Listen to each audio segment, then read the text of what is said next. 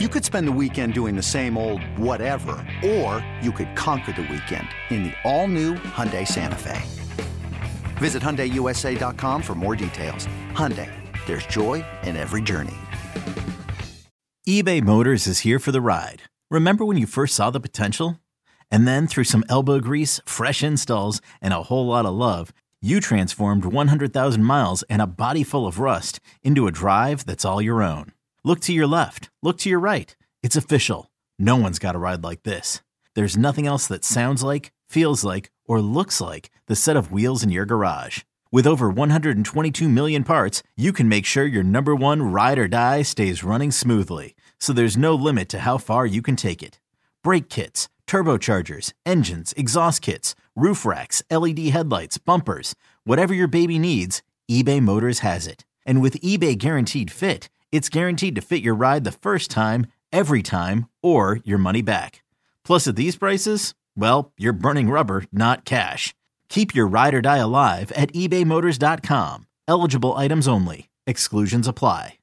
Clap, clap, clap, clap your hands and stomp your feet. You're listening. You're listening to the Clap Your Hands podcast, hosted by Eliot Shorr-Parks and Kyle Neubeck. Here they go. Yeah. So let's talk about Joel for a second because I think we were a James Harden masterpiece away from that being the single defining game of Joel's career to date. Yeah. Like we can talk uh, all about his evolution as a player. He looked so good against Horford end of the regular season. Figured him out. Looked really good against him uh, early in that game you simply cannot be. I don't care if you're on the floor, we can say you're hurt, you're tired, you're whatever it is. You cannot be that level of player and be that bad in the fourth quarter, period. Mm-hmm. And to be that bad and to compound that with he got blocked by Horford three separate times in the fourth. He had five missed shots. Three of them are Horford blocks where he's guarding him straight up on two of them. The third one, he's in a help position. And then get to a point where you're at the elbow and you don't know what to do. You're indecisive. You keep passing it out to Tobias Harris in the corner. If Mm. that was a player on another team that Philly fans didn't like, would never hear the end of that performance. And and look, that's not something that we should forget coming out of that game. As much as we want to crow about Joel when he's flying high and he's putting 50 on Boston or whatever. That was as bad as it gets. That's as bad as it gets for him in the playoffs. And after what I thought, to your point, was a an amazing game for first half, certainly, maybe like the first half Yeah, of the third, third it starts to quarter or two. Yeah. And then the fourth quarter was just horrendous. I give him some credit for an overtime. He shook it off, got a bucket or two. I think was hard done on that foul call For where sure. Doc Yeah. challenged it and Marcus Smart. Look, I, I think that was one where they probably stick with whatever the initial call is. That one's really, really close in terms So of I, like re- charge. real quick, I didn't think it was that close. Like I think his foot is absolutely moving. And and correct me if I'm wrong, but isn't the rule that your feet have to be in place? Like I know you're allowed it's supposed to, to be, but Yeah. you know, I I just see so many of these that I Yeah. just say I to me I say if they would have called that a block on the floor and Boston challenged it, I would have expected them to say Uh-huh. that we're just upholding the call. So uh, Yeah. uh, Sorry, look, it was it- just- it's a controversial call, and he got hard done by that probably. Um, but you know, by and large, it just was not good. And he went from look, I think the best thing early is less that he was scoring and more that he was just physically dominant in the paint, like getting Yeah. offensive rebounds, attacking them at the rim. They're putting Marcus Smart on him on a switch, and he's just going through that guy. That's the Joel you want to see, not the guy who's like, I'm going to take eight jab steps and try to shoot a jumper over Horford. Like, I I love Joel that his game is so versatile and he's been such a great mid-range shooter. But we've seen it all year this year. When he just attacks Horford with speed, he can't stay with him. And so to Mhm. to essentially let Al do the things that he's good at, that's a that's a mental mistake on Joel's part. Like we can say he's tired and he doesn't have the legs. He said himself he didn't have any lift at the end of that game. the mental side of it is what would irritate me if um, I'm Yep. coaches or teammates or fans, whatever. Like you can still, even if you're tired, move faster than Al Horford late in the game. And you can put the pressure on him to foul you, to let you go, to force somebody in to help. And and so that was a problem. Now, again, makes the final play of the game. Although I would argue Harden bailed him out on Oh, that's yes, a pretty tough pass. that was Like, a bad was- pass. Yeah. the fact that he was able to corral that and rise up and make that three was one of the many remarkable things Harden did in that game. But I look, I don't want to undersell how bad Joel was So- because I have high expectations for him. Yeah. So I agree with everything you just said. He was really bad. And I think what made it so frustrating is that it was against Al Horford and it was so clear he was just dominating him. The blocks, like all those things, right? Like he was really bad. And I agree with everything you're saying. Let me play devil's advocate a little bit though, because I think that when you look at Joel, and I think you saw this in the game today as well, and with the team as a whole, whenever things start to go poorly, you instantly, I can speak for myself, but I think fans will probably feel this way as well. You instantly feel the weight of all the past playoff failures, right? Like when they were blowing this today, I could only think about all the leads they blew in that Hawk series. And it's like, oh my God, they're doing it again, right? And so Joel tonight, there was probably, if we're being fair, I don't know, like you said, maybe one quarter, but that's probably even a little unfair. Like, let's say seven minutes in this game where he was like getting dominated by Al Horford, wasn't looking good, needed to get riled up by PJ, right? So it was seven really bad minutes, and they were important minutes for sure. Like, they were super important minutes, but he was good a lot of the game. He got out of it. If they make the correct call on the charge thing, he has a signature moment, right, of making that play. But, but, not like not to overly defend him, but I think that tonight also showed the difference between what Joel has had and what he has now. Because guys like Giannis, guys like Tatum, those guys, they have bad playoff games. The difference is we don't really remember them. Oh, speaking of that first half from Jayson Tatum is maybe the worst 24 minutes of basketball Right. anybody in the league has played all year. Yeah, but but what happened? Jaylen Brown was unbelievable, right? What Joel has not had in past years is he's never had anybody to bail him out in those moments. So all his bad games stick out way more because we only remember that he played poorly. And then obviously Ben clearly is a talking point, but he never has guys to bail him out. So yes, Joel was bad tonight late. Al Horford dominated him for a stretch. It was disappointing. And on a larger scale, it does kind of suck that he needs someone like PJ to come up to him and go, yo, man, you're not trying and this game matters. Like, let's go. Right. All that does suck. But other guys have these things too. They just they they get help where Joel has not. And so Joel tonight got bailed out by James Harden. No question about it. He got bailed out at the end. James saved the season, all those things. But I don't know. I, I think when you look at how well he played the rest of the game, how good he's been this year, I think in the moment I felt really mad about how he was playing. And when I could see, like, I agree with you. I think his reputation was on the line. If they lose this game, I can tell you right now on WIP tomorrow, it's not a kind day to Joel. But guys have these moments. And at this point, Harden bailed him out. And we see that with other stars. So I can't get too worked up about the Joel thing. This episode is brought to you by Progressive Insurance. Whether you love true crime or comedy, celebrity interviews or news, you call the shots on what's in your podcast queue. And guess what? Now you can call them on your auto insurance too with the Name Your Price tool from Progressive. It works just the way it sounds. You tell Progressive how much you want to pay for car insurance, and they'll show you coverage options that fit your budget. Get your quote today at progressive.com to join the over 28 million drivers who trust Progressive. Progressive Casualty Insurance Company and Affiliates. Price and coverage match limited by state law. So I'm also, again, I I'm much more negative on this game than you are. Yeah, it or on the like it, Joel yeah. performance. Here- But I, if we're playing devil's advocate, here's something I'll, I'll bring back from Sixers history on the other side of it. I think what people forget, you know, like Kobe took a lot of shit for years and years because Shaq was the best player on those Mhm. title teams. He was the finals MVP. He won the league MVP in, I believe it was their first title season, and he was like just unbelievably unstoppable. I think a lot of people forget that in a lot of those playoff runs, Kobe was the guy who had to like as Shaq would wear down late in games and it gets harder for a big man to control the game on Yeah. offense. it's Kobe who comes to the rescue. And like mm-hmm. another great example of that happens in the 01 finals. I don't remember if it was is either game three or game four in Philadelphia. Shaq fouls out, offensive foul with like four or five minutes left in the game. It's like, oh my God, the, the best player on the team is out of the game. Here's the Sixer shot to win. Kobe is still basically the best guy on the floor for that final stretch.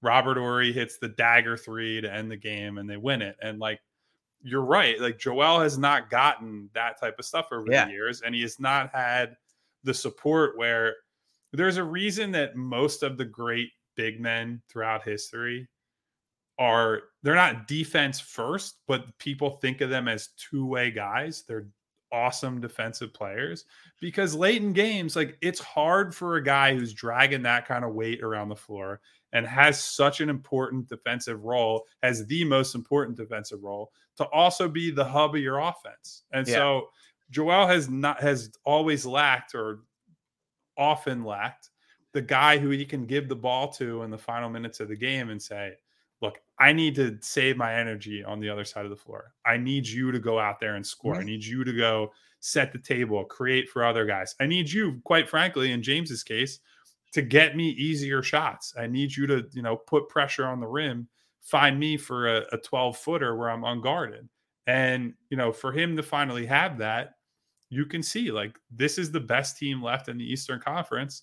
And they're tied 2 2, despite the fact that you know, Joel has not been at his best. They didn't have him for game one, and they're still. This is for an even series. It's as even as even gets. So yeah, um, I think that's one thing to remember that. I just don't know how many times James can do that in one playoff run or one playoff series in this case, but doing it twice, he has lived up to his end of the bargain. Yeah. And I mean, look, if you look at these playoffs in general, he had some really good games against Brooklyn. He had the great game one. Obviously, there was the whole missed layup thing. But, you know, I tweeted this. I'd be curious for your perspective on it. Does he already have more signature playoff moments as a Sixer than Joel, or at least like bigger ones? Because when you think about what he's done in this series, probably 42, 42 points on the road in game one, game winning shot against Boston, right? Like an extremely memorable performance. Obviously, tonight ties the game, hits the game winning shot. Joel has had moments in the playoffs. Like you know, the game winning shot against Toronto. The airplane. the airplane thing, right? Like there have been moments, but there's not, in my opinion, been anything like this, like what Harden has done. And I think Harden benefits and gets some added juice because these moments are amplified by past struggles, right? Like these moments stand out more because of how important this series is. So in that way, you know, Joel's early games where he was probably good, you know, their first couple years in the playoffs, those don't get the highlight they deserve because they weren't as tense games. They were on the come up, right? This this series is like legacy defining, or it feels like every minute is like deciding how good this team's going to be and how we're going to remember them. But yeah, I mean, you know, you said how big guys need people to say, "I need you to do this for me." Joel needed James to save him tonight, like point blank. Period. He needed to be saved, and he got it. And and that's why Harden is a max player, right? Like that. That's why you go and you and like we have point. to keep going back and forth. Well, I'm just saying because it's it's so true. Like you know, because like when he was bad in two and three, not us, but a lot of people like, well, this is why you don't sign him and you have to let him walk. Like it's only fair if we're gonna do it when he's bad to rip him and say he has to leave. To then when he's really good, say, well, this is why. Like this is why you need him back. Yeah, it's look. I I don't know what the hell he's going to give them in Game Five because that I thought this was like the easiest. Oh man, Harden stink bomb prediction of all time coming into this game. Well, what's and, funny though, real quick, you mentioned how since they played in the afternoon today, they got fewer hours of rest between games. Now that they survived it, they actually get more rest now. You know, it's they don't get an extra day, obviously, but if we're going to view this in terms of hours, and I'm sure James is enjoying his win tonight. But James has been done playing since, you know, six or whatever it was, seven, whereas opposed to not even being done until 11. So they do get extra time now to rest in between games. Yeah. Um, while I'm on, I just had this thought randomly because we're talking about hours of rest. I made a joke yeah. with somebody that uh, Jayson Tatum must have spent all of Saturday night at Delilah's or something because that, that first James no he he rebounded and was better in the second half and you know has 18 yeah. rebounds and you know made an impact on that game. It does seem crazy though that Jaylen Brown is having these like scorching performances and then he he ended up with fewer shots than Tatum. Yeah. And it's like, how does that guy just kind of fade into the and look, we I've mentioned it before the series even started.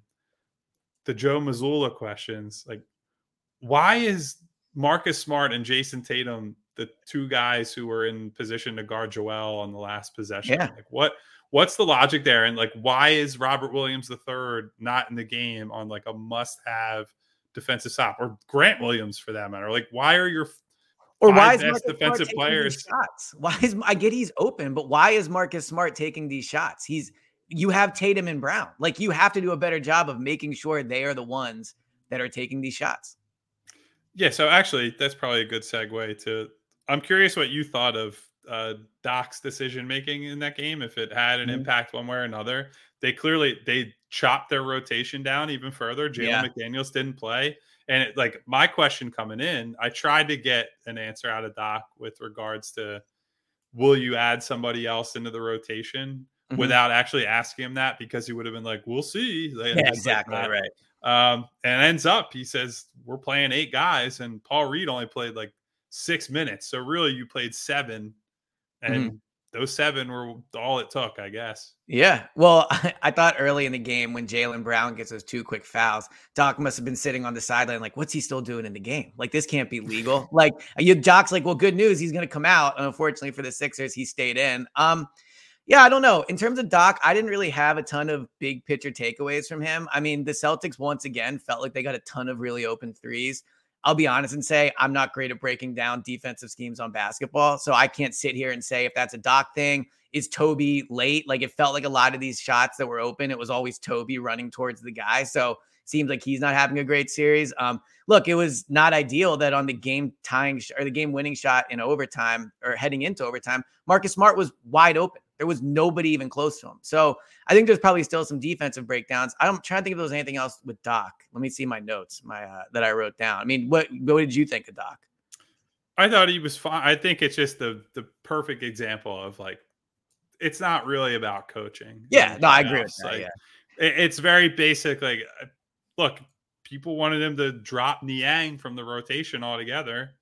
But he played Yeah. some of the most minutes of guys off the bench and was like, okay, he had a couple big shots. And they had to go to him over PJ and Tobias at times because PJ was record scratching possessions. And Doc pulled him to the side and said, You're not going to shoot. You're going to get the fuck out of the game and sit Yeah. next to me. And he's been And I better. think that- Yeah. So look, I think that's good. By the way, I just want to point out as we're talking about Joel uh, struggling at the end of a game, Nikola Jokic has 42 points, and there are two and a half minutes left in the third quarter. Uh, Wow. I wonder how Nuggets. many how many he got after he should have been kicked out. You have to think somebody For- probably under protest, right? But uh, yeah, the, I mean, that is that is crazy. I already had one person text me and say, "I can't believe." Uh, Jack Fritz texted me and said, "I can't believe you ever compared this guy to Ben Simmons," and I'll stand by it. I, I still see. The I told you it was a bad take at the time, and it's Hey man, getting Simmons worse with 42 every passing Simmons, day. Simmons had 42 points in a game before, so it wasn't in, In a regular season game against the Utah Yeah. Jazz, buddy, the Against most one of the best unserious defensive players in the franchise. Oh, Yeah. get out Yeah. Um, but the one doc note I did have, it ended up not being a big deal, but I thought he made a mistake where the, the Celtics were on their run. They, they had just cut it. Joel was out of the game. They come out of the timeout, and PJ Tucker's the five, and Joel's on the bench. And I think the Celtics made a three right away, and he puts Joel right in. So not a huge deal, but that was one moment where I was like, what are you doing here, Doc? That lasted all of 30 seconds. Though. Yeah, exactly. Like it, it, it, Doc changed right said no more.